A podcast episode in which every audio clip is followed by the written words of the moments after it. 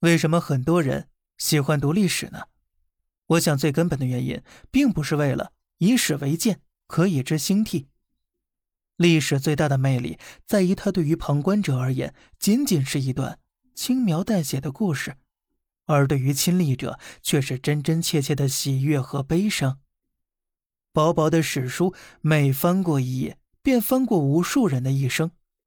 楚霸王别姬时的肝肠寸断，唐太宗弑兄时的痛彻心扉，朱重八登基时的如梦似幻，溥仪重回北京一游故宫时的感慨万千。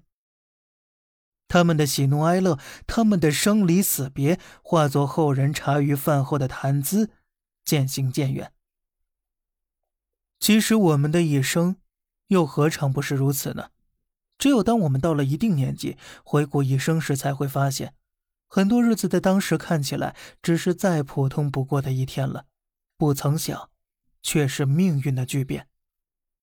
比如，在一个因缘巧合的际遇里，和一位异性相识，后来竟走入婚姻的殿堂；比如毕业后，在海量的招聘启事当中，鬼使神差的投了某个单位的简历，后来竟一路干到退休。我们不记得。那天是阳光明媚，还是阴云密布了？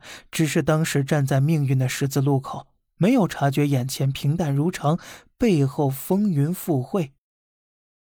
那一日啊，一如既往的沉闷和平凡，不曾想，却是我们一生的转折。